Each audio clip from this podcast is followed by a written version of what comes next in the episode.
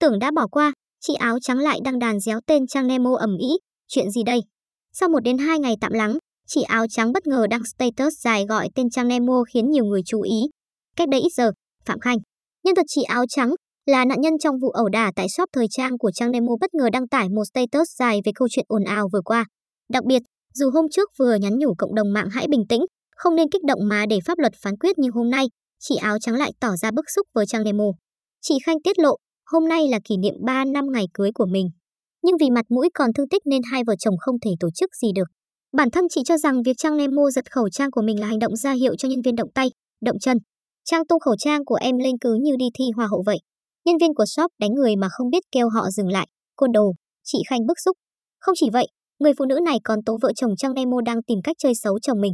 Trước những ý kiến chỉ trích mình giàn cảnh, lo chuyện bao đồng. Chị Khanh nhắn nhủ, tôi đăng lên thì nói tôi câu like, giàn cảnh, sắp xếp cho ra chuyện. Có mấy ai lấy tính mạng ra đùa dẫn không trời. Nếu có chủ ý đi ẩu đả thì sao lại chỉ đi có ba đứa con gái. Tôi để pháp luật giải quyết thì nhiều người nói tôi nhận mấy trăm triệu xài Tết xong im. Sức khỏe, danh dự của một con người ở xã hội này rẻ rúng như vậy sao? Làm ơn tỉnh táo dùng tôi, mồm miệng gì mà ác quá. Trước giờ tôi sống khép kín, đâu có muốn ồn ào. Giờ bỗng nhiên ai cũng biết, dư luận thì có nhiều ý kiến trái chiều, nhưng tôi đọc thấy nhiều người chửi mắng mình mà buồn không ngủ được mấy ngày liền.